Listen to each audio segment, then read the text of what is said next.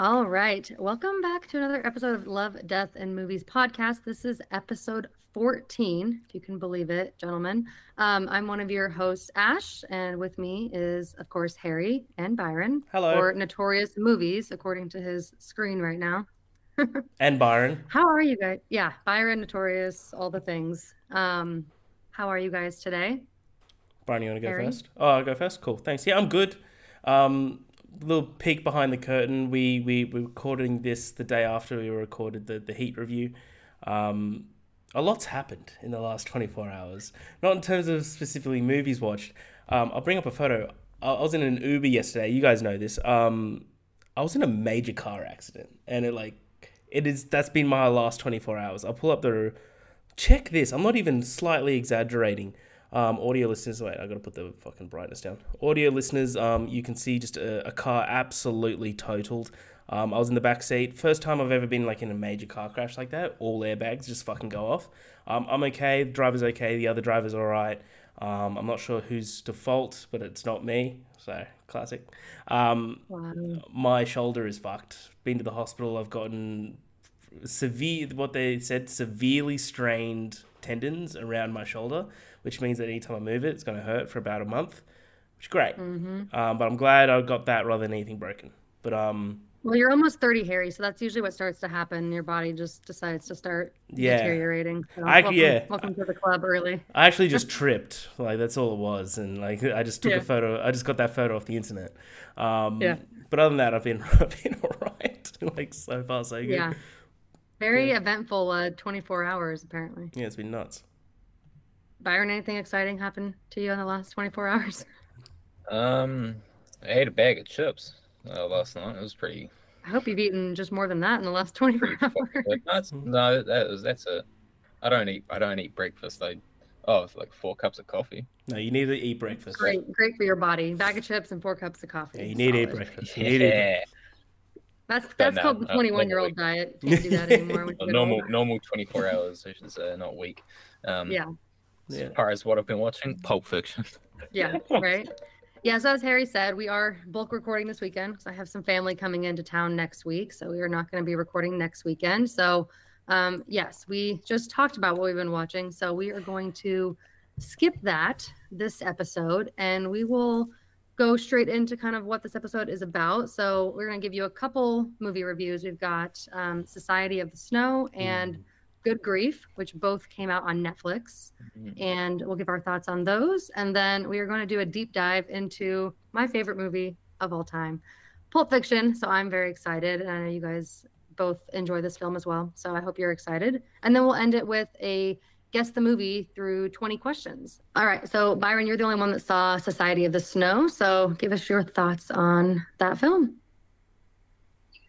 Um, this movie kind of took me off guard. Um, a, this is Netflix, and I never expect too much from Netflix because if you do, you're more than likely going to uh, leave disappointed. Um, I hadn't heard of this movie. I heard of this movie for the first time the day before I actually watched it. Um, and I don't know why, because this movie was fucking great. I mean, it was bordering on brilliant. Um, I think it has a lot of lot of stuff going for it. Um, obviously, I'm a sucker for snow in You movies. are. I, I, don't, I don't know what it is, man. I just, I just like it. So any Um, movie so that has snow in it, you love it, or automatically. At least it, it, it definitely helps. Okay.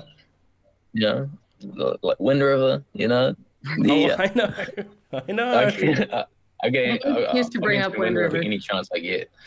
Um, but this this movie is is great. Um, I think the direction is is an obvious standout. Um, there's obviously a lot of care um, that went into this movie. Obviously, for what this movie is about. I don't know if I can put this as a sports movie because it is, but it's not. It's not like the the main like focus. It's more of a survival movie, right? Yeah, yeah, it's a disa- it's a disaster survival movie, which I'm not usually like, into. I don't usually watch like these kinds of these kinds of like subgenres um, at all. But this is definitely one of the better ones that I can remember. Um, I think the cast fucking kills it. Um, I can't remember the the, uh, the cast's names uh, all, all, too well, but I think everyone that played a prominent uh, part fucking killed this. Um, the, the they all display like a great range of emotions that really um, encapsulated this environment and the situation that they're in. And I just think they all did a fucking good job. Um, I think it's got a solid script. I think the visuals look outstanding. I mean, just based off the poster, that's what the actual movie looks like. It looks fucking sick. Um, and what's surprising is, even though this is my first movie of the year, it would not surprise me if this is still in my top 10 to 15 movies of 2024 by the time like December rolls around. Um, I think it's that good. It's almost a four and a half. I gave it a four. I gave it a high four. Um, I think it's definitely one um, to watch if you like watch it before the year um, comes to an end because I think it's fucking great. Nice. Yeah, I really want to watch it. I'm just kind of been waiting for like the right mental yeah. like space to watch it because I feel like with anxiety yeah. inducing movies it can be a bit you know tough to, to, get the through. story itself is devastating as fuck. now, is this an English speaking film? Sorry, Harry, or is no. it? No. Okay. This is the same director as The Impossible, A Monster Calls, and Jurassic World Fallen Kingdom. I did notice that one. I have not seen the other two. It's a director for hire job, uh, that one. That's not his fault. Classic. I, I thought I recognized the director's name. I was just like, I've seen it somewhere, but I hmm. didn't want to click on it because I wanted to just think of it. But now that Harry said it, yeah. Yeah, classic. No, I'm keen to watch it. I'm very keen to watch it. I'll, I'll do it in the next couple of days, I think. Yeah, same. Nice. Well, thank you for that overview, Byron. And then Harry and I both watched Good Grief. I don't think you watched that one, Byron, right? Okay. I just finished no. it this afternoon. So very fresh on the mind. Harry, you just watched it a couple nights ago. So I know you kind of told me a little bit about it already. Um, but what are your kind of general thoughts on the film? Yeah, I'm really keen to see if we land in the same place. Um, I think it's a very by the book generic tearjerker. Um, I love Dan Levy. I love his acting style. Um, I do believe he can do better in terms of writing with this script. I think the script is where mm-hmm. this movie completely falls apart. I think the beginning 30 minutes is very solid. Very, very solid. And then it just becomes like a whole like, oh, if you're depressed, just go to Paris. Like uh like it very much just becomes like a just spend money on everything. And um I feel like that's kind of is a kind of dangerous lesson to kind of teach people in a way that um that that's like how you're going to get over grief.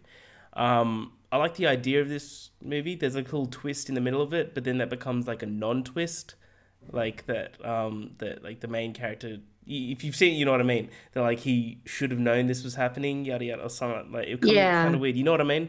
Um, but uh, like as a whole, it's fine. Like it's unfortunately, it's just nothing more than fine for me. Um, I yeah. I didn't watch it sober. So when I watched it, I uh, finished the movie, I was like, that was good. Rated 3.5. Woke up the next morning, like com- um, completely sober, and I was like, that ain't 3.5. so um, clarity um, set in. yeah, I lowered it to 2.5. Um, I don't yeah. think I'll lower it again. I think 2.5 for me is a good um, area for this. Um, I didn't not have a good time with this, like, but it's just very much. It just feels so frustrating at the same time. These characters are just so emotionally frustrating. Uh, they just feel like they're not real, you know, to a point where like just the way that they react to random stuff is like I'm thinking to myself of like the the way that um one of his best friends played by um Himesh, uh, the guy from um his first name's Himesh Patel, thank you, the guy from yesterday. Um, who I love that guy by the way. I think he's awesome. But I think Ruth mm-hmm. Negga steals this film personally. I think Ruth, Oh yeah, one hundred percent. She's unreal. But um but just the way that they respond to some of the um, revelations that he's had that he has i'm like that's not what people would say like in this sort of scenario. And i kind of that kept taking me out of it. I felt like dan levy was writing in a in a in a way that very much is his directorial debut. So well done. But he was writing this in a way that every scene had to have a catalyst towards depression and grief and going through something when it doesn't need to be like that it literally just mm-hmm. doesn't. Like some scenes can just be in there as a journey rather than like a, oh this is gonna add so- again to it or this is gonna subtract to it. Like it doesn't need to be like that. That that's kind of my yeah. main takeaway. It was just a little bit frustrating. Um, but like in terms of acting, I thought they were great. Um, I love Dan Levy. I think he's he's great on screen. I'll always watch something in. I still haven't watched Schitt's Creek, so I do need to watch that. Do but, that um, yeah, not- immediately. yeah, I've heard that's incredible. But um, yeah, I, I thought it, I thought it was fine. Yeah, what Yeah, I think coming from someone who's very um versed in Schitt's Creek and like that's my main like introduction to him and he's a writer obviously creator for that show and acts in it. I think this felt to me like someone who has a lot of experience writing TV shows where you can kind of layer a lot of things in because there's going to be multiple seasons versus this Yeah. was like he tried to layer too many things in into an hour and 35 minute movie where nothing can really be fleshed out and i think that was kind of where the script got a little bit messy was that Yeah. he tried to like do too much but nothing ever really had an impact on the audience because you couldn't really like spend long enough with a moment to like connect to it Yeah. at least that's kind of how it felt for me. Like I actually didn't even cry watching this, which is shocking for someone like me. I always cry in like movies where it's very emotional or involves like death usually, and I didn't even cry because I felt like I just couldn't like connect to the characters. Um, there was one scene at the beginning where I think I told you that at the funeral where it, it was like I almost did, but it still didn't quite get me there. So Yeah. yeah. I think the acting was really good, and I think the the movie was beautiful. I mean, it was Oh, beautifully shot, yeah. great. I was sending um, photos to Byron throughout it. I was like, check this shot. And he's like, that's sick. I mean, It was like Paris this- is always a great Paris. location for movies. Yeah. Yeah. But yeah, overall, the script was a bit messy. I, I think he kind of did himself a disservice by having his first movie be one he wrote, directed, and starred in. Yeah. I think maybe if he would have just wrote and directed something, maybe it would have been a little bit different, more like removed from it. But I know that he's talked about he lost his grandmother and his like long term dog all around the same time. And so this was sort of like his, this movie was his way of dealing with the grief. And so I feel like maybe in that sense, you can really see like the, like Dan Levy coming out of it. Like, I think in some ways, maybe this is partially ways that helped him kind of grieve what he went through, but I just don't think it was as relatable to like your average day person watching it. So Yeah. No, yeah, definitely worth a watch. But I agree with you. I'm kind of leaning between like 2.5 and really low, like three stars, just because I do adore him. But I think for a directorial debut, it was fine. I think he'll fine. do. like it's not it's better. not terrible like i'm still i'm watching this being like i finished it being uh, like i woke up the next day after finishing it and i was like i'm still excited to see what else he does like i'm Of course, like yeah. I, I think he you can see talent in this so that's kind of what Mm-hmm. i took away from it i don't know maybe i'm just really optimistic maybe i'm too No, I- I think you're- maybe no, I should think you're right. Because, no, don't hate more stuff. Um, don't be a hater, Harry. no, I No, I I think that if you watch Schitt's Creek, you'll kind of see the talent that he has as Yeah. far as like writing. Because him and his dad wrote that show together, but Which mostly Dan. Levy. i love yeah. eugene love eugene Yeah, so I think you'll have a different perspective on him maybe once you've kind of watched that. But yeah, definitely think it's worth a watch. But I don't think it's gonna be like anyone's favorite movie of all time by any Yeah. means. No, no. But it's like, yeah, again, like I um, I, I do think he's supremely talented. Like, ov- obviously, Yeah. he's, he's got so much success. He's got a lot of fandom behind him. Um, but yeah, I, I think yeah, agreed. Everything you said for a directorial debut, it's fine. It's fine. Yeah, agreed. Which sometimes that's all you can ask for for Hey, a it's first a film. directorial debut. You're gonna learn from it. Like, And it's not A24, so we know it's not going to be a five out of five for a directorial debut. yeah, it's no so. men. It's no men. Had too many of the uh, fuck off. Which that was not his directorial debut, Harry, so No, that I doesn't know, really work. I know, I know, I know, I know, I know. But every now and then, we got to remember that that was an A24 film. Yeah, yeah. That was. All right. Well, those are our two um, movie reviews for for the week, and now we're going to jump into the meat and potatoes of the episode, which is talking through Pulp Fiction, which again is my favorite movie of all time. You guys know, so this is one that I'm very excited about. I'm wearing my Honey Bunny T-shirt. Those who are just listening can't see, but I do have a Honey Bunny T-shirt. Um, and I can't wait to get my first Pulp Fiction tattoo. It's it's coming. I can't decide if I want to get Don't Be a Square or if I want to get one of Mia. So I haven't gotten it yet, but What it's coming get? soon. What about you get the silhouette of Mia and Vincent dancing? I was thinking about that, but I also don't know how I feel about getting like that. I've seen that tattoo where like they fill in so much black for like his suit, and it freaks me out. The idea of like having to sit there while they do that whole fill in of just the black ink. I know I can handle it, but I'm just nervous. so- How about you get English, motherfucker? Do you speak it? right? Yeah, that's not bad. what about you get bad motherfucker just on your back? Okay, okay. All right. We're not going to make this an episode about Ash's next tattoo, but with all of that, mad, um, though. That would be that would be really funny.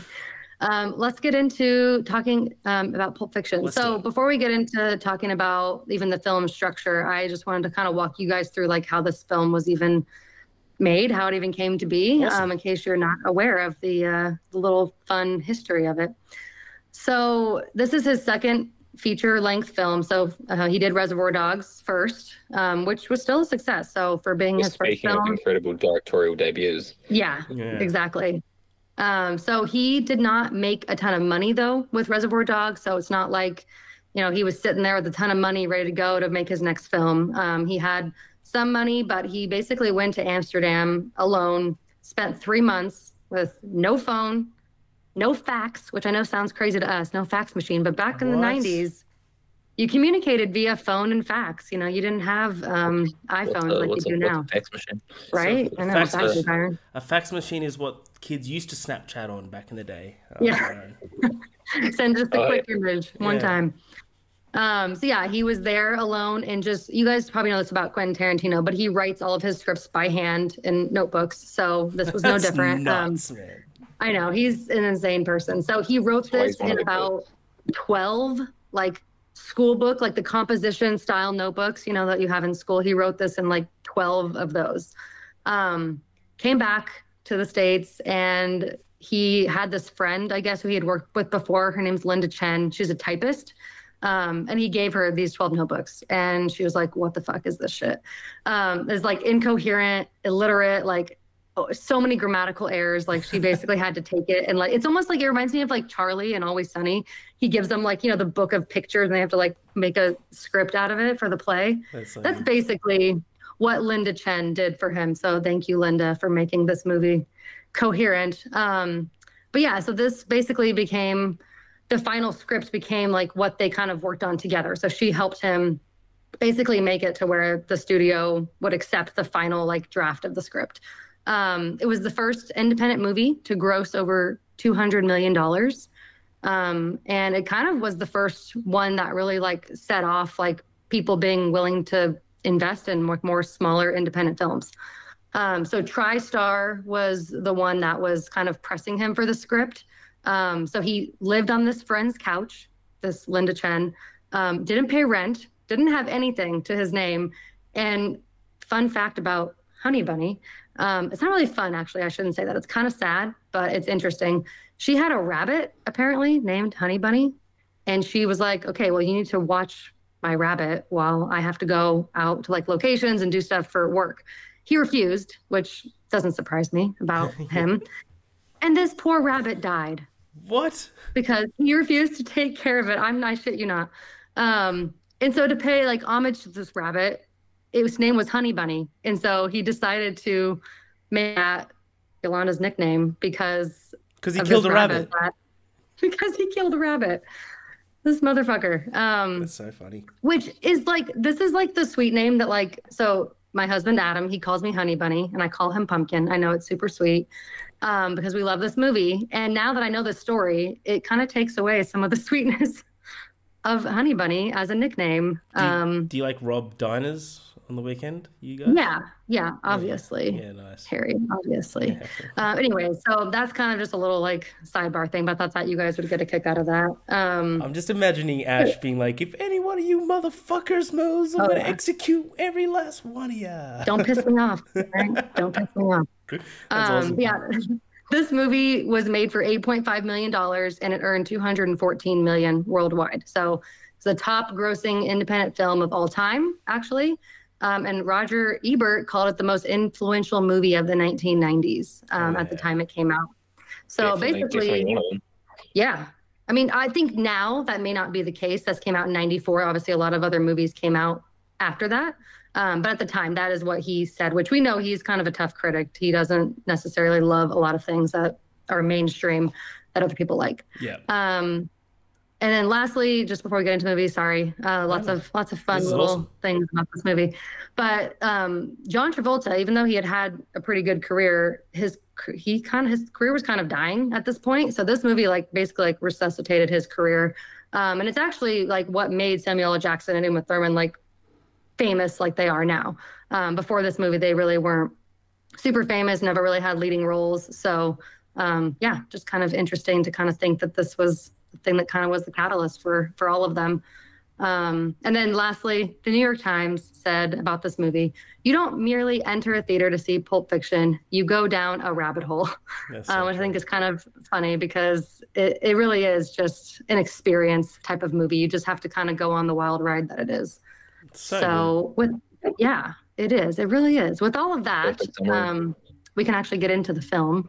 Um, I know that Harry, you mentioned you kind of had a breakdown. I sort of broke it down as well. I kind of did it based on the way the film's actually broken down, which is into like the three parts, um, sort of like the date between Mia and Vincent and that yeah. whole kind of encounter, the gold watch, you know, getting with into Butch and Fabienne, and then the Bonnie situation and kind of leading back into the diner where we start the movie. So um getting just into part one, I guess, if we're thinking this encompasses the opening scene, um, which is fantastic. Yeah.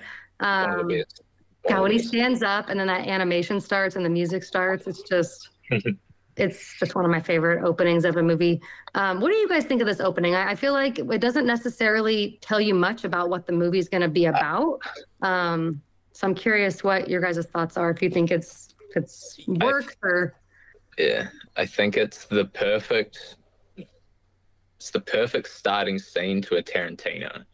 Um, like, like Tarantino's like filmography. There are some movies, and especially scenes in specific movies that are like the most Tarantino ever. I would mm-hmm. put this. I'd put this scene at the front of that list. Uh, it's. I, I think it's. I don't think it necessarily gets considered as one of like the greatest ever but I think it's like it's like right there. It's right it's right below like the ones that everyone would mention. Um, I think it's I think it's a perfect scene. I think it's a perfect scene for this movie, and I think it's a, uh, one of uh, Tarantino's best openings ever, which says a lot considering his filmography. Mm-hmm. Yeah, yeah. I, I think it's brilliant for it's unconventional for like two reasons. Mm-hmm. Like the first, like these characters the, we're not going to see them again until the end of this movie right so it doesn't mm-hmm. set up anything about the plot but what it does is it sets up the tone this like electric energetic tone of the entire film but it also sets yep. up the the seeds of like the anti-chronological structure that Tarantino has yep. of this movie. They're like the next scene you don't see them at all and you won't see them again until the very end of the film. I think that's brilliant because it's it like it's these two characters that have this incredible conversation towards one another about like why it's easier to why they should rob a diner why they should rob a diner it's like bars banks like they're all tracking yep. them you know they've got that you can get shot it's like you can't get shot here like and they go through exactly why that they can um that they can rob a diner I, I would also like to see the stats in america of like the rise in diner robberies after pulp fiction um, was released. I think that'd be pretty. I did not look this up, but I should have. Like that, um, like that dude who watched The Dark Knight and then went on a rampage. Yeah, but um Yeah, I I did wonder that too when I saw this. I was like, I feel like now we're just showing people how to do this. they really shouldn't be doing this, obviously. Right. But um yeah, that that's why I think this is brilliant because it, it's like it doesn't have to do anything with the, the the story, but it sets up the tone, sets up the mm-hmm. kind of conversational tone that you're going to have and it sets up the anti-chronological structure. I think it's brilliant. Yeah. Yeah, I agree. I think it also kind of sets up that like this movie is very dialogue heavy, even though it is a crime movie, and there's obviously you know a lot going on with the main like plot um, around like Marcellus Wallace. But I think that it just kind of shows you that it's going to be a bit chaotic, and also that the dialogue is just going to be like it's just unlike any other movie I've ever seen. I don't know how to describe it, but the dialogue is just very unique, and I think their conversation just kind of opens that up really nicely. Um, and obviously the soundtrack is amazing, and the scene is no no different um, the first time I watched this movie, I was so curious, like how this was going to tie back into the rest of it. Obviously, because you don't you don't know until the end, um, and it's done so well. So, yeah. Then we move into Jules and Vincent. Um, obviously, visiting. Let's call them visiting Brad and friends. Yeah. um, and having their conversation about the burgers um, and the Royale with cheese, and then getting into the apartment.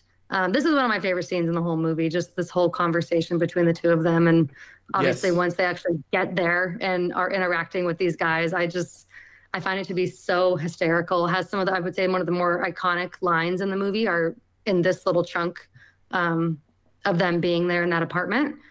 Do you guys love the scene? Do you think that like I mean I feel like nobody I've ever heard has said that like some of these funny lines are like overrated or anything, but I am curious if you guys think they're as funny as I do because I, I quote this scene They're- all the time. They're brilliant. Yeah, I love the lead up to this scene. Like like as you said in the car and everything, but the one shot walking take that they have and it's just like Mhm. them arguing about how Marcellus Wallace threw a guy outside of a window because he gave Mia Wallace a foot massage. Massage. And he's just talking about the different levels of what you can do to a man's wife of like what yeah, and when John Travolta is like, "This is on the same like, you know, thing as this," and he's Yeah, like, "What are you like? He's what?" like, that ain't even in the same ballpark, let alone the same sport. Yeah, like, like uh, I think that's brilliant. And then like they check the time, they're like, we're a couple minutes early. Let's go chill. Like they go out and they, they keep talking, but they've come. What I like, it's not an argument; it's a discussion. They come to a resolution. They're like, I understand that. Okay, I get that point there. I don't agree. Like, and they go off, and they're just like, time for a hit. Um, so they very much they're hitmen. Like they they're going, um, uh, yeah, th- this apartment dialogue is, as you said, it's iconic. Like there, there's so many one-liners in this one scene. Like the Oh, yeah. Ezekiel speech, the the English motherfucker, do you speak it? Um, it's, uh, say what again? Um, and One of my favorite ones is uh, when he's like, "Check out the big brains on Brad." yes, I love the the whole um uh, Kahuna burger. Um, what is The that? big Kahuna burger. I do like me a tasty burger. Um, I don't remember asking you a goddamn thing. but I do You like just the go on and on. my favorite line in that is, "What does Marcellus Wallace look like?" Is the is so good. He's like, "What?" he It's like, does he like a look? Does he look like a bitch? Why are you trying to fuck him like a bitch then, Brad?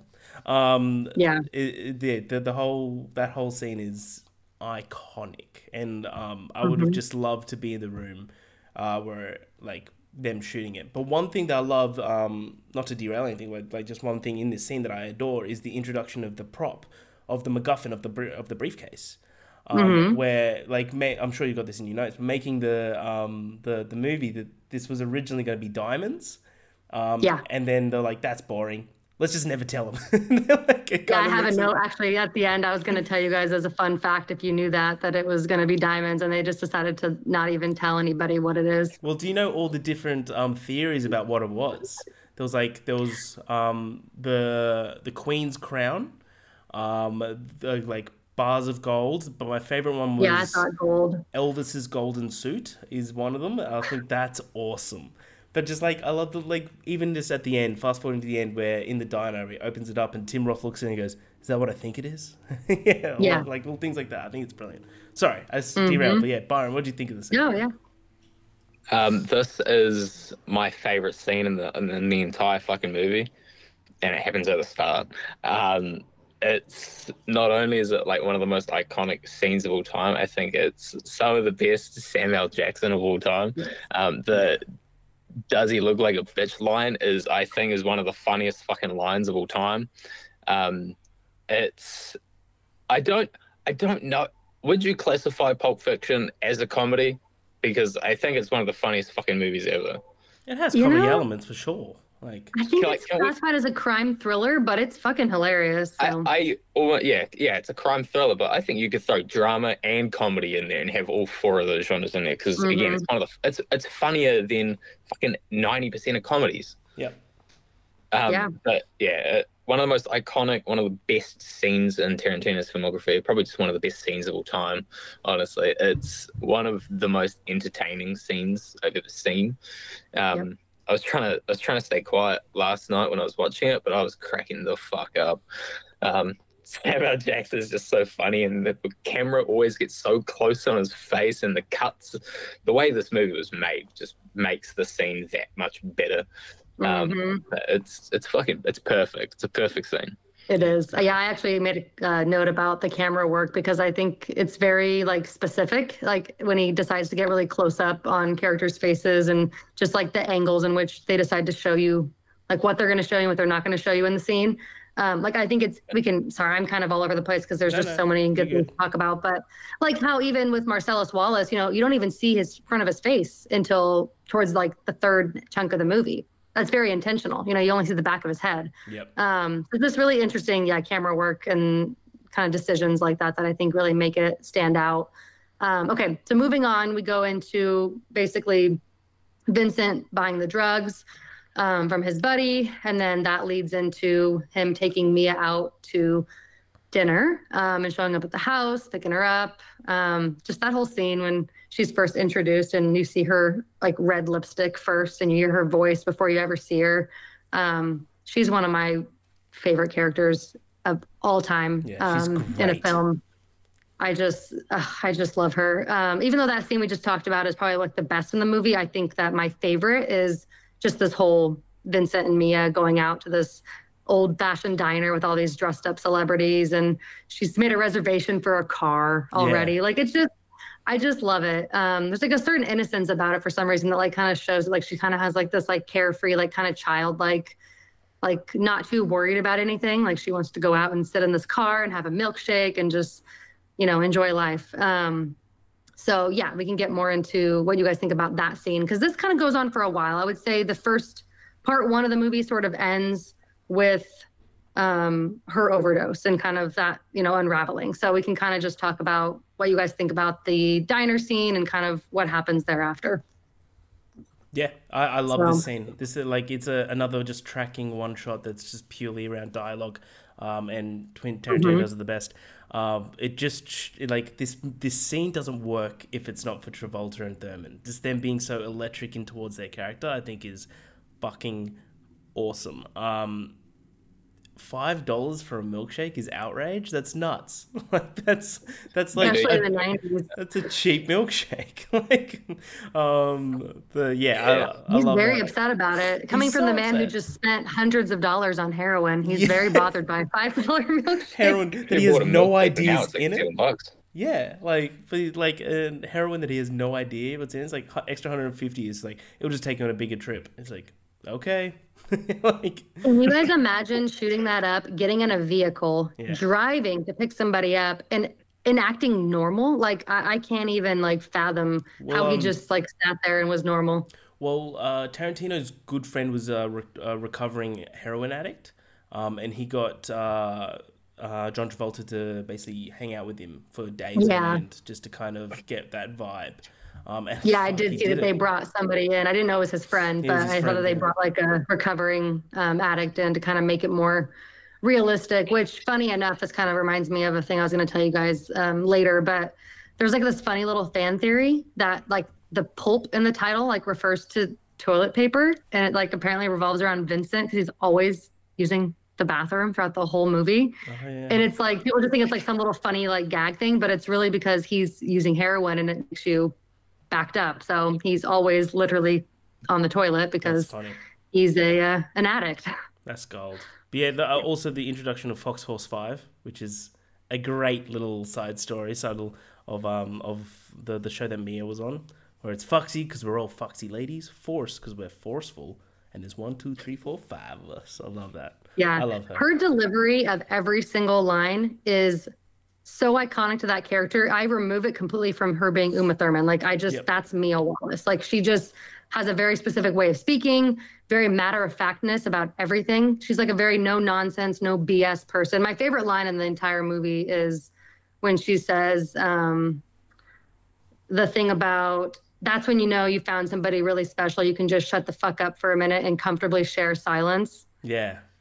Best advice ever. I, I just I love that so That- much. Yeah, that um, whole concept of comfortable silence is really cool.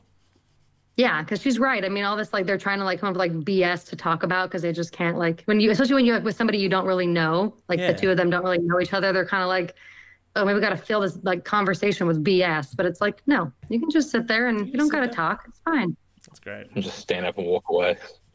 Yeah, Byron, anything for you that stands out in this kind of chunk with the two of them? Yeah, although I've, I've said this for both scenes we've already talked about, I think this scene is once again perfect. Um, and that has a lot to do with Travolta and Thurman, but it also has a lot to do with just how well this movie as a whole is just is written. Mhm. Um, I think it's one of the best scripts of all time. Um, almost I'd probably say top three. I'd, I'd rank it right up there with the Social Network and um, Twelve Angry Men. Um, but everything in the scene just gels together perfectly. Um, probably the, the the dance itself, as well as that entire scene, is probably one of the most iconic and memorable um, scenes ever Mhm. maybe even probably maybe even like top 10 top 5 um but yeah again i think i think it's perfect Yeah. Yeah, I agree. Did you guys know that I dressed up? Adam and I dressed up as uh, these characters for Halloween a couple years ago. Um, is that what your profile picture is yeah, I changed it recently. okay I, I was this looking i was just like is it I, I- i'm pretty sure it is I didn't I'm not try to gonna find a say, just in picture, case it's wrong and i'm just but yeah, I, this I just even though they're not like a couple or anything like that, like they just have this like certain chemistry, even like in this little like friendship they have that I just think is so perfect, and it's it's part of what makes this scene so good. Um, I think she's kind of like unexpected to him. I, I think that she's different than what he was expecting her to be like when Yeah. he went to pick her up. And I think that threw him off to the point where it almost created a different type of comfortability that they kind of got together really quickly. Um, which I think is is really interesting because they didn't necessarily need to like to have I guess these two characters have chemistry, but I think it made it so much better. Um yeah, for sure. though they don't necessarily come back together like later on, I think it was just fantastic. Hundred percent. Oh, I love that Awesome. scene. That scene's a great scene. It really And is. And then the um, dance you know, scene's so iconic. man. and then when she gets back to the um, house and puts on, you know, the is it Neil Diamond song or "You'll Be a Woman Soon" yeah, that song. Yeah, yeah, yeah. yeah very unfortunate that she uh, ends up you know obviously thinking that he has cocaine and it's it's not cocaine um, and she has her overdose they go and have that whole chaotic scene with the drug dealer friend and That's his so uh, wife Where the wife's just like getting off on it, or she's just like thinking it's so much fun because of adrenaline. She's like, what a trip. yeah she like is mad at first and then she just like kind of sinks into like just like being there for the moment uh Yeah. that, that scene's really like intense like i definitely think the first time you watch it it's probably more intense than on rewatch but you know it's kind of like you don't necessarily know what's going to happen you assume maybe that she's probably going to be okay but um it's definitely you know kind of a lot going on and it's all chaotic and everyone's talking over one another so i think that kind of sets the tone of like leaving us off to go to like part two without necessarily like knowing what's going to happen next with Mia or Vincent. So um, Yeah, I think it- it's a good way to end off part one. It like very much for sure. I think it purposely done is what they told us in the beginning of what's happened to a guy that's only given her a foot massage, and then you seeing like she's ODing in front of him right now. It's like what's gonna happen to him, and it, like in your mind, Yeah. it's like that's nuts. So um yeah, like Yeah, very much something happened to her. yeah. So that that shot though, which I think is one of the best shots in the in the whole movie, them going home after her ODing, and she's Yeah. and she just looks like a mess. oh, I think Oh that's yeah, fucking she's had a rough night, I and then that. of course, that way because she was Yeah. yeah, and then of course the best joke in a non-traditional comedy movie, ketchup, So good. ketchup, So good. so good. Um, yeah, I, I just I love the way they end that scene. Um, so yeah, any more thoughts on I guess part one? Nah, great, great introduction for. No. Yeah. for- Yeah. perfect i think i think every every main scene in part one is perfect Yeah, I six agree. out of five stars Nice. Um, it makes me so happy to know that you guys also love this movie so much. Not that that's like, I mean, obviously I- it's highly rated. It's not like it's a hot take for me to say it's my favorite movie, but you know, not everyone loves it Yeah, as much as I do. I think in terms of like mutuals ratings, it's one of the most consistent five stars across the board. Yeah, I think I only have like four mutuals in total out of like what like forty or something that have it like at four point five. No one has Yeah. it less. Yeah, seems to definitely be one of his that people enjoy, um, which is Yeah. awesome. So, okay, well then we get into the Gold Watch. So we get into Bruce Willis's character Butch having a, you know, I guess memory flashback dream of his um, father's watch being given to him. That whole scene with Christopher Walken, like. so good. I forget every time I watch it, like just telling this poor kid like what his dad did and like carried it in his ass. Like it's just like how this kid can't be more than like eight years old, and But he's just going on. For seven years, your father had this watch in his ass. it's so. It's just like so unexpected, but it's perfect. And then obviously he, um, we have the famous, you know, cab scene, Butch, um, Yeah. driving driving him back to the hotel after he's killed a man. For sure. I reckon this whole Um, scene for me, um, sorry to cut you off. Uh, this whole scene for me is um is just all about pride and like legacy. Because like you you think it, he's so um in touch with this watch because of what his father had to go through to get this watch to him. So Mm-hmm. the father had a legacy, and um for him to because Marcellus this whole scene's um started up by because Marcellus Wallace wanted him to f- throw a fight for him to make money. Um, and he didn't want to do that because he's got legacy. He's got pride. Like he's not going to do that. Um, and I love that idea of Butch. This is what makes I think Butch is my favorite character in the whole movie because this whole idea that like he would rather run away from death, like like like get chased for the rest of his life, than disrupt his legacy. And like people look at him as a lesser man, like or himself think of himself as a lesser man. I think that's a genius way to start this character. Yeah, and I guess we forgot to mention that scene technically is kind of in part one where he gives them the money and they're at the at the, the club. So yeah. So now we kind of get more into like actually learning about this character. Um, I think yeah, you nailed it. I think that's exactly what it is. And I think that's the watch represents that, and which is why he gets so frustrated when it's not there. And you know, she forgot it. I just like sidebar, but like her little face is so adorable. I It's can never imagine yelling at her. Like she's It's just too cute. it's just too cute with her little bangs and just her little voice. Um, she's the sweetest little thing. So yeah, we get into him getting back to the hotel and kind of getting to learn more about their relationship, which I think their banter is really cute. Um, I, I just I think I find it so funny. Yeah, what do you guys think of the two of them? I love them. That my like I've this is skipping ahead, but my favorite line in the whole movie is between them, where it's just like, "Whose motorcycle is this? It's a chopper, baby. Whose chopper is this? It's Zed's. Who's Zed? Zed's dead, baby. Zed's So dead." good. I love it. They're they're, they're Yeah. very blunt. Sure. It's not really blunt, but it's I very lo- short. yeah. It's like adorable. I adorable. love their intros. Yeah, I, lo- I love how Tar- Tarantino does such good does like he always does a good job of introducing like characters like halfway through fucking movies, and those two are like two of the best examples of that. Um, I think I think both of their performances, like they're not even like the main, the main like uh, Mhm. performances, but fuck, they're good, both of them, and their chemistry again and again is it's damn near perfect. Yep. Um, Yeah. super super enjoyable. Yeah, I think they're really fun to watch. I think it's Vincent and, and me is different. It's a different kind of enjoyable to watch, but I think Yeah. these two, it's because they're actually in a romantic relationship. It's it's a different kind of enjoyable, and I I just love some of their conversations, like the whole conversation about the pot belly and like how she wants to have a belly. Um, I, I yeah, I also think I think Tarantino does a really good job writing female characters, which you know is something that for someone with his type of personality, you wouldn't necessarily expect it, but I actually think that he is decent at writing um, females. So I really enjoy Fabienne and kind of what she represents for Butch. And she's sort of like the opposite of him. Like, I don't think she cares about pride. And I think she's just like this very, like, very genuine person that just loves him. And um, she just kind of wants to be with him. And so she's kind of willing to do whatever to, to have that life together. So she kind of just follows his lead. Um, and i think that's why he has a hard time staying mad at her like staying like yeah. being mean to her. Like even when he gets in the car and he's just like how could you forget the fucking one he's just like letting go because he couldn't do it you know to her face. Um, so yeah I, I think that whole scene is is great. And then we obviously have him getting to the apartment to go get the watch.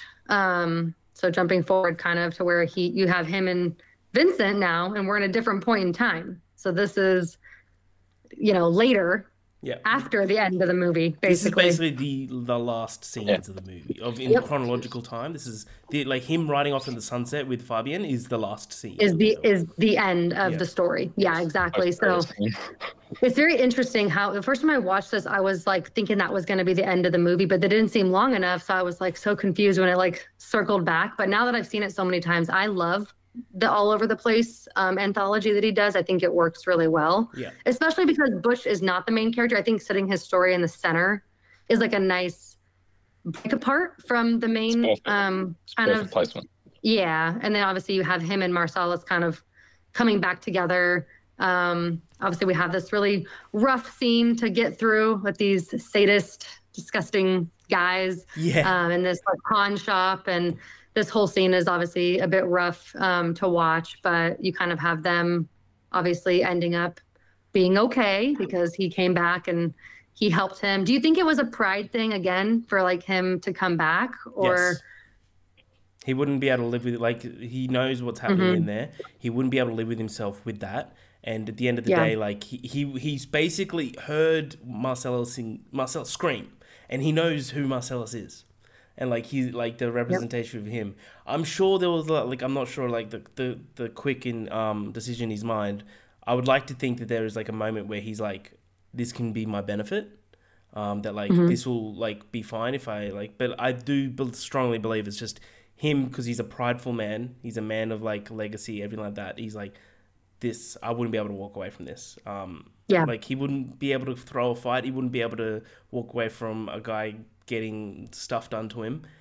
But another incredible scene, you could hear Marcellus getting stuff done to him downstairs, him screaming, and he's just going through weapons upstairs. I think that's so good. Yeah, I really love this scene because I don't know if you guys took it this way, but to me, it's like paying homage to like even like horror films Yeah. where you have different villains with different weapons. So like he picks up the bat, he picks up the chainsaw, he picks up the sword. Like you kind of see like almost like a evolution of like Hollywood there, like with different like weapons that you kind of see in films, which I think is really interesting. Yeah, I, I love how um, I'm not sure if this is a word we can say. The the word starting with G and ending with P. Um, the guy in the leather suit. Um, that like he's like in front of Butch, and Butch just gets up and just rips apart the chair, and Oh, then yeah. one punch knocks him out. Just out. I love that. That's- I Every well- time that scene's every time that scene pops up, it's just like, oh shit, Butch has turned into fucking John McClane. yeah, Yeah. but like He's I, gonna fucking kill everyone. I was watching uh watching with a mate, and he's just like, "How did he knock him out with one punch?" I'm like, "He's a boxer. Like this is Yeah. his job." So I'm like, I don't think that's extending realm of disbelief. But you do I, consider that this person's being kept in a box essentially. Like this Yeah. guy doesn't have any strength. He's not going to fight back, clearly. Um, so even if he wasn't the strongest, you know, guy in the world, he'd still be able to probably knock him out. So the fact that he is a boxer just kind of helps the situation. Apparently, Tarantino wanted My Sharona for that Yes, scene, and this. the band wouldn't allow it. They're like, no, we don't want to be associated with a scene like this. because one of the guys was um is super Christian, so he doesn't want to be so yeah anything like a sexual violence. He doesn't want to be associated with it.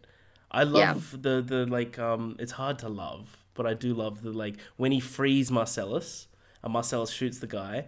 The the some of those elements in that scene are horrifying. Like the one when I first saw this movie when I was a kid.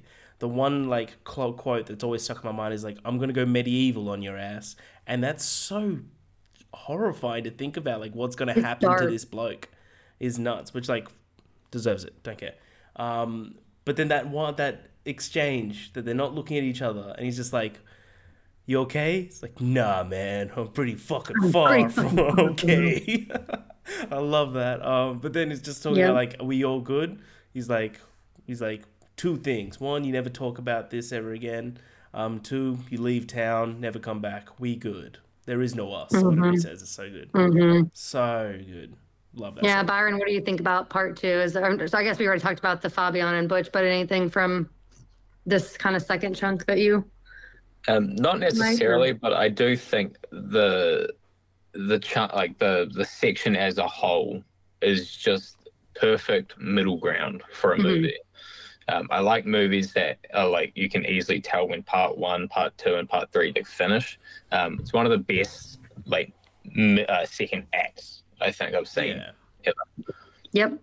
Yeah, I agree. Yeah, it's interesting. I saw a lot of theories, and I don't know, like, I've never really thought about this movie as one that I would like analyze into like deeper meanings, but there were a lot of people that were talking about like redemption being like a big message and undertone of this film, yeah. and Mia kind of having her redemption with like literally almost dying, and kind of like okay, maybe she's gonna rethink her choices after after that, and then with even Butch, like he kind of got us like out of this situation with Marcellus and doesn't have to be like fearful of you know what might happen with that um, because he helped him. So it's sort of like each character sort of gets not each character, but some of the main characters get sort of a version of redemption. And I saw something about Marcellus is sort of like he still does a lot of shady stuff and like some bad stuff. So he didn't fully get like a redemption, but he got you know a bad thing that happened to him, but he didn't like get killed or something. And so he kind of gets that second chance to like he's still alive but he's not the kind of person who's going to do good things after this. He's going to go medieval on that guy's ass. So it kind of like every character has a different version of yeah, kind of what's going to happen to them. like Jules had a.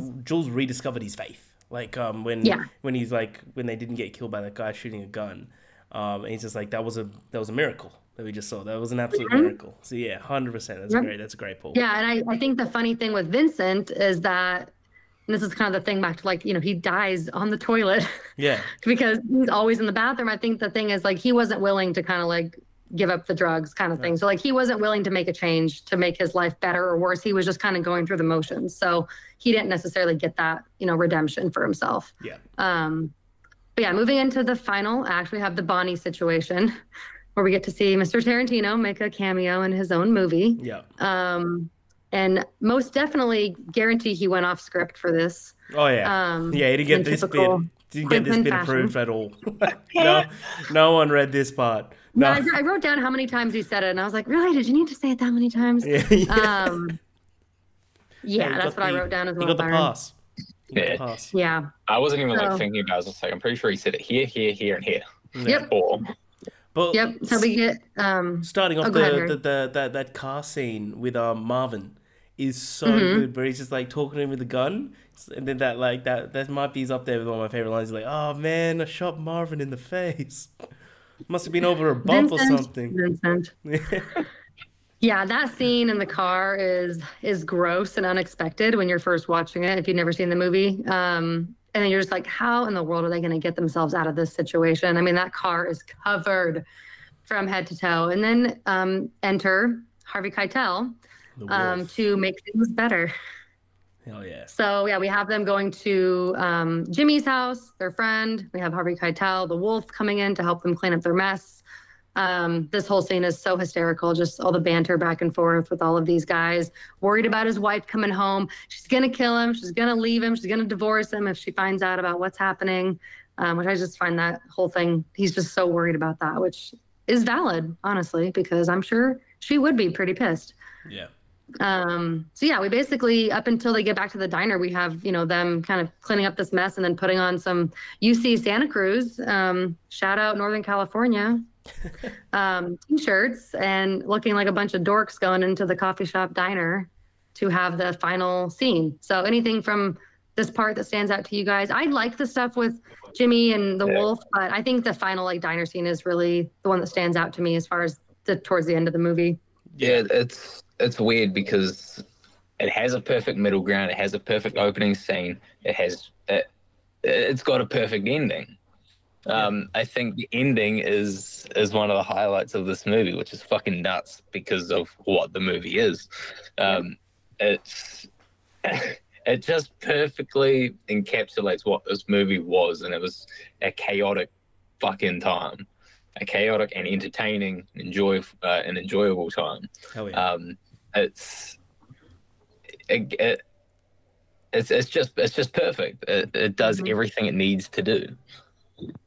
I agree. And do you guys notice that Vincent again has gone to the bathroom when they start robbing the diner? That's so He's true. just always missing, missing in action. Um, but yeah, this the scene where like he's telling Yolanda to to be cool, and he's like, "What's Fonzie like?" I just love that whole thing. It's so What's funny. Fonzie like? Be cool, baby, be cool. Um, Be I cool. Yeah, I love the wolf. Is he's up there with one of my favorite characters just because he's you know, he walks into a room and he's instantly given respect by everyone around him. And you don't you don't know why, but you just like you're like, all right, this guy's huge. This guy's huge. Yep. But he's also he answers to Marcellus. So like um like little things like the band. I love the little talks between um uh between Jimmy and the wolf. Um, Mhm. where like like, it's just like uh, this is really uh like um this quilt and this like bedding linen. This was a present on our wedding day from from our cousins, and he's just like how much does your cousins earn? like, he's like, you know, like that. I think that's so fucking funny, man. I love that, and like, he, but he's super generous with that sort of stuff. But um, Mhm. oh yeah, I love it. The, the, the ending scene, I think, yeah, uh, you guys have said it best as well. Um, it is it's perfect, and just like that whole once again bringing back the MacGuffin of the the suitcase, what this whole movie is kind of centered around, is so Mhm. so so good. Um, and yeah, it's great. It's just that that, Yeah. that, that one feels like, is that what I think it is? It's like, yeah. And you can think, and you know who Marcellus Wallace is, and like everyone knows who Mhm. Marcellus Wallace is. Oh yeah. Oh, it's so good. He's like this big like mobster and everyone's like afraid of him. So he knows if he brings that up, then Ringo's gonna definitely think twice about what he's about to do. I thought one thing though, like because um at the beginning of the scene, the talk like Vincent and um and Jules are talking uh, at the diner, and um Vincent's got what I think is an all time breakfast, which is pancakes and bacon. Um, and he's like, "Do you want some of my bacon?" He's like, "I don't eat pig. I don't eat swine. It's a dirty animal." And they're talking about like what makes an animal clean and what makes an animal dirty. I think that's a- Yeah. another great conversation.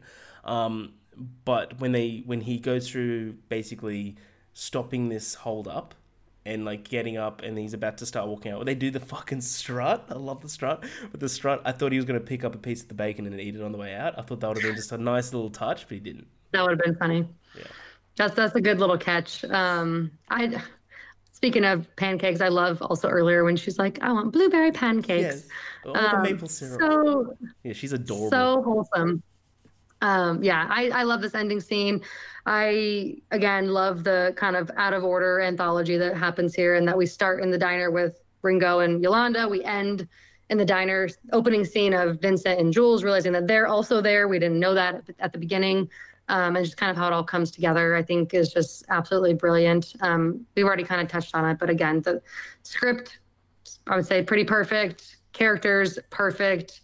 The camera work is great. The soundtrack's great. Um, I love the way that it's filmed, and the direction is fantastic. I genuinely have no complaints with this movie. Hell yeah. I, th- I think I think it's flawless. Yeah, it makes me One so happy greatest- to know that you guys agree with that, though. I one love of it. it's one of the Three out of greatest five. features of all time.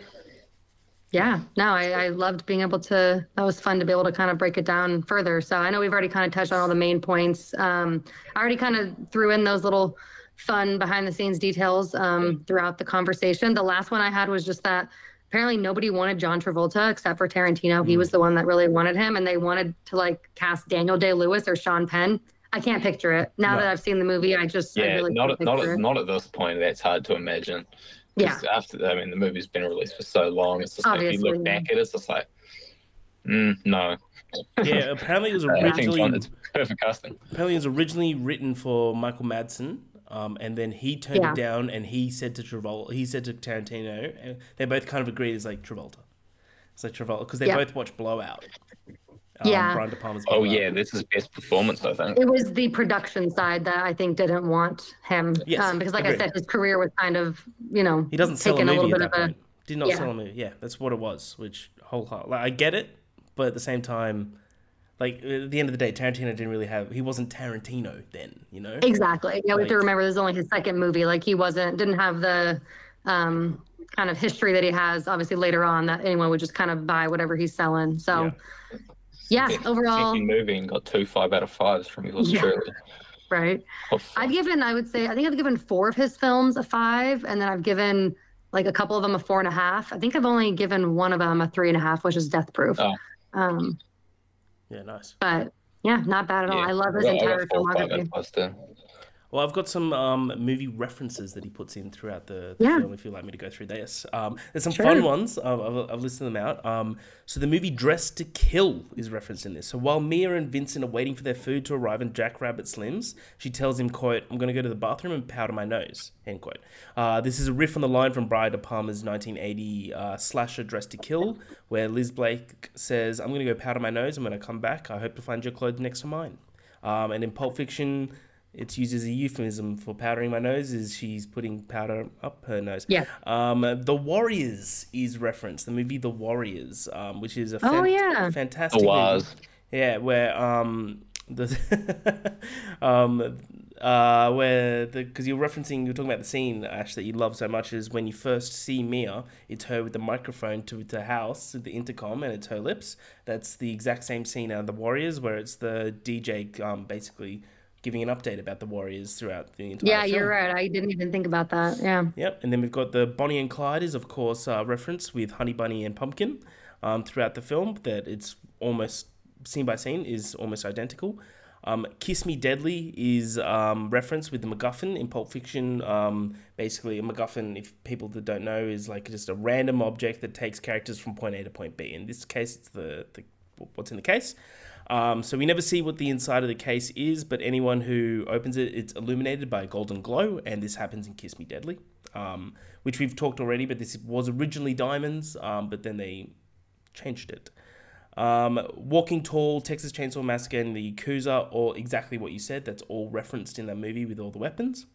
Um, a good funny one, um, Karate Kiba, which is the bodyguard in Japanese, uh, a Japanese film. Um, that was referenced in this film because that's what the Ezekiel speech is. It's not from the Bible. It's wrong. Like, yeah, I uh, knew that that wasn't a real Bible verse. yeah, that's from it's from um, from uh, Karate Kiba or Kaiba, uh, which That's is funny. one of Tarantino's favorite movies. Um, Psycho is uh, referenced um, in the, the it's like side by side the exact same shot of when Marcellus Wallace is walking across the road with the donuts and he turns and looks at Butch. It's side by side the exact same thing. So that's all I've got. Um, but there you can just tell in every one of his movies there's going to be references to other movies that he adores. Mm-hmm. Yeah. Yeah. Well, that was a great discussion on Pulp Fiction, you guys. I was very excited to have this conversation. So, yeah, that's what we think of Pulp Fiction. That's our deep dive. And we all give this movie a five out of five stars. Three Which out is of awesome. five. Yeah, 30, 33rd all time. Yes, I rank them. That's Yeah, awesome. every- it's my everyone knows number that. one of all time. Letterboxd list, Scott. Um, all right. Well, with that, we can move into the final game, which is you two versus each other. Um, we got 20 questions. I have a movie that I have selected in my brain, and you can ask me questions until one of you figures out what that movie is. Well, first off, Byron, good luck. Good luck. Um, Yeah. Thank- you. yeah, thanks. I'm not usually hosting the games. This takes the pressure off me a little yeah, bit. absolutely. Uh, yeah, absolutely. Um, f- like this is this shouldn't be a question, but we've both seen this. i- I'm sure. Yeah. Okay, cool. Yes, All I made sure. All right, cool. That's cool. Um, Yeah, thank God. was it released You can, go, past? you can go first, Harry. Was it released past the year 2000? No. Awesome. Fuck. It's not National Treasure. Uh, is it a 90s movie? Yes. Okay, all right, fine. Here we go. We are doing 90s, you know, talking about a 90s movie today, so I decided to uh, Yeah. at least stick with that theme. Yeah, okay, like it. fuck it. Is it a crime movie? No. Okay. Good. So she didn't. Imagine if it's just Pulp Fiction.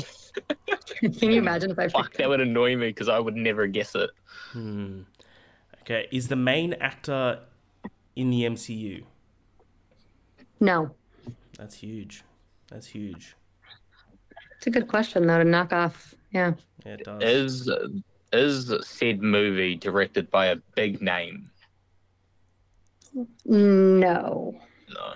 But I'm gonna double check. Hesitant. So it is a it is a, a known name.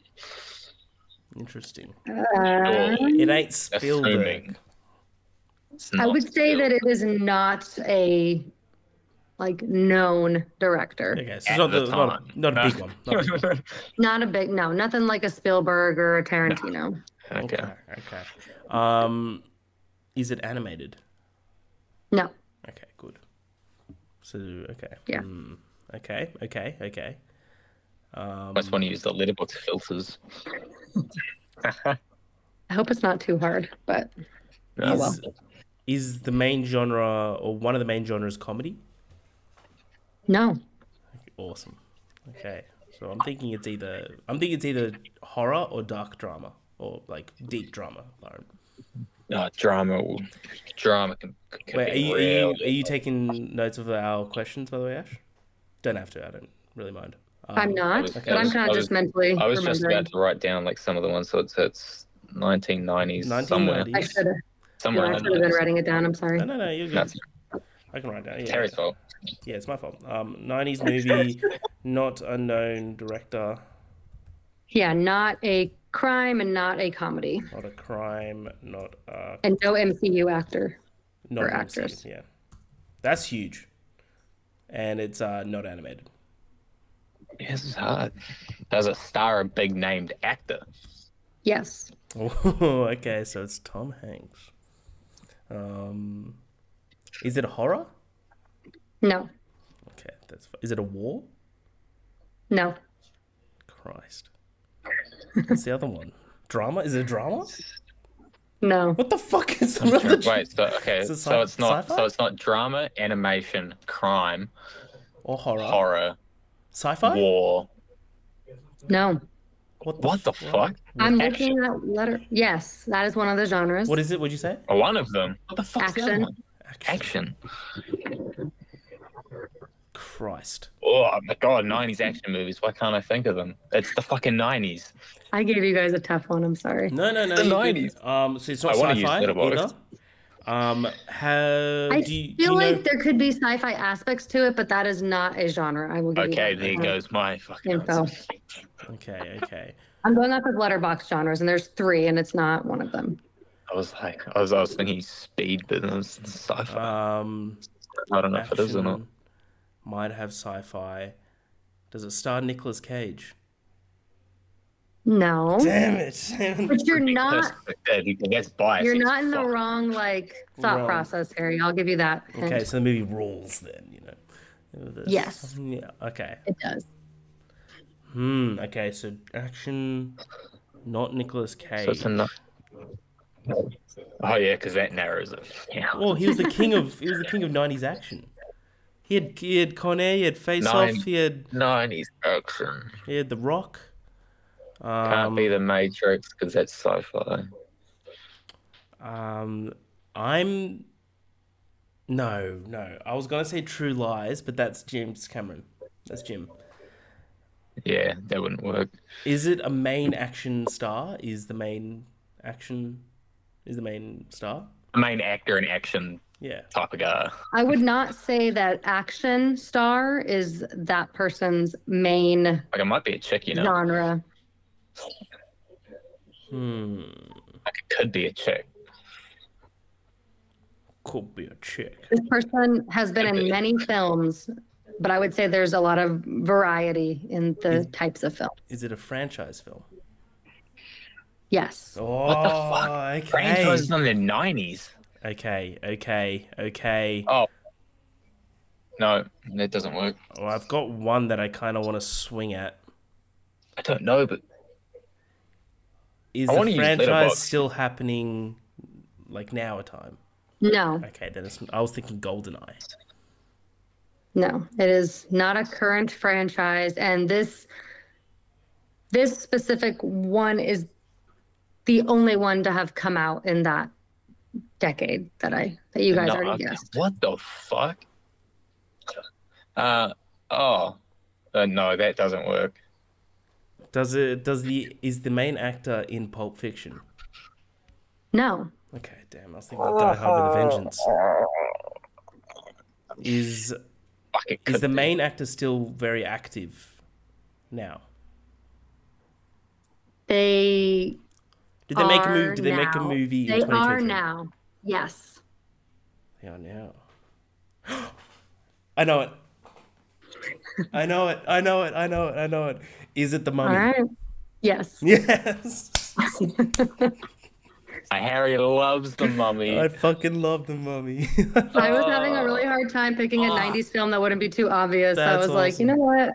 I'm going with it because you guys have both seen it, and I love this movie. I had a One couple of in mind. favorite movies. I had a couple in mind. I was like, is it Speed? Um, That's what I thought. I And I thought was Gold. like, I haven't seen it, so it couldn't be it. I, I thought Goldeneye. I was just like, when he said franchise, I was like, oh, James Bond. But it's the Mummy. Nice. Yeah, it's not like a big franchise, but there was multiple, obviously. Like, I was like, I guess it's more of like a trilogy, but I think there might be four of them. So the then it's kind franchise, of. I had like Alien in my mind, which couldn't be it because that's sci-fi as well. You know what? I probably confused you guys. It's not really a franchise. It's more of like a trilogy. So I shouldn't have said yes to that. I was That's too all sure. I was thinking about, I was thinking about trilogies as well. I was. But yeah, it's definitely kind of like the director only did like five I had movies. like so. I had like Mission Impossible in my mind. I was just like, no, it can't be it. No, that was fun. Yeah, I well feel like I might have confused you with that. So, anyways, um, Oh, congrats damn. Harry, on your win. Yeah, Harry's such a little nerd. Yeah, man, just get We fucking need, Seth, we need Seth or George. We need Seth or George or Tyler to just. I'm, uh, Tyler could beat me. trivia. I'm, I'm putting it out there. There is no way in this world George is beating me at movie trivia. George, I'm, I I'm don't know, issuing you. you're pretty good an- at trivia. I'm issuing No. you an absolute statement. Come to my turf Uh, and beat me. Wait, Chris, what happened? Christopher Nolan trivia. Okay. Do any I think time. Harry's just got that brain that just houses like I'm just trying to put, I'm just trying to favorite a George, favorite to George. No, we'll do general All right. movie Oh, trivia, and then we can just we'll do everything. All right, come on. All right. Well, well done, Harry. Um, that wraps up episode 14 of our Love, Death, and Movies podcast. So thank you all for listening. Um, and thank you guys for the great discussion on my favorite movie of all time. I appreciate it. Um, follow us on everything TikTok, Instagram, X, Threads, uh, YouTube, Spotify, Apple, all the things. Um, and thank you so much for listening. Until next time.